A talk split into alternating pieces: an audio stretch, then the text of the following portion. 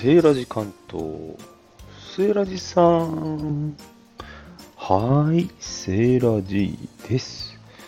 今日は何だろうこれ、お取り寄せグルメ、なんかだんだんもうこのカテゴリーが破綻してきましたね。目の前にあるマロングラッセをただ食べてみようという、それだけで収録を行っています。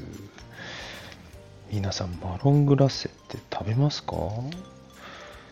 名前は聞くけど、これ皆さんいつ食べるんでしょうね。これモンブランとかに栗のケーキね乗ってたりしますよね、一番上にね。わざわざマロングラッセ食べませんよね。これすごいの個包装なんですよ。いただいてみます。甘いです。とにかく甘い。これそのまんま食べるもんなのかしら。なんか生クリームとかちょっとクリーミーなものと一緒に食べたりした方が美味しい気もします。